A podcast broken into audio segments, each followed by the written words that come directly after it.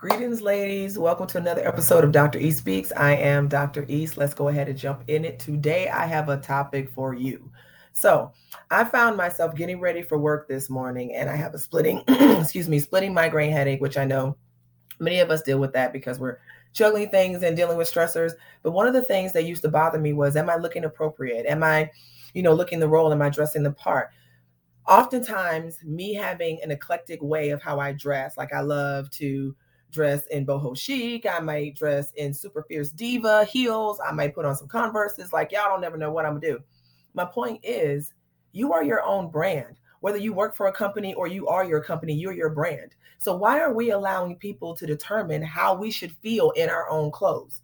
Let me tell you something. I have been told over and over and over again how the way that I may color my hair is not professional. The fact that I may wear shorts to work is not professional. Let me tell y'all something.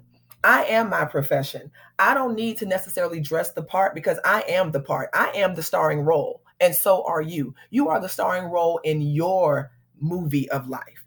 And so this is not about me telling you not to be professional in your attire. We all know how to dress professional. But what I'm not going to do is feel a, feel concerned or have self-esteem issues because I got hips and dips or because my breasts are big or because they might be small. That doesn't mean that I should be singled out because I fill out outfits better than maybe other people do. It shouldn't mean that I'm unprofessional because I put green lights in my hair or purple strings or a unicorn stripe. The bottom line is my degrees on paper tell you who I am.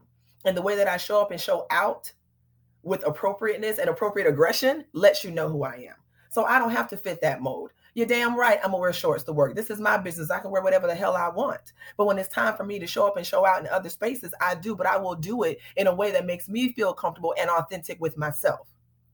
Do not allow the masses and what the in the box that society has put around us to determine how you shine and how you glow. We have too many rules and regulations trying to determine who we are, what we are, how we are, and where we can go in life.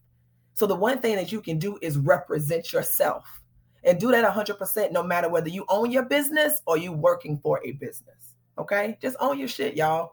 We're, we're beautiful creatures so we need to earn own and own all the beautifulness that we got going on. I'm so fired up about that. I hate us being put in rigid circumstances. We are flowers okay? We will grow any kind of way we want to so continue to do so all right, ladies, I'm gonna get off my soapbox today. I was just kind of in a zone, but y'all have a good one. Remember, be safe, be authentic, be proud, and continue to follow me. I'll talk to you later. Bye.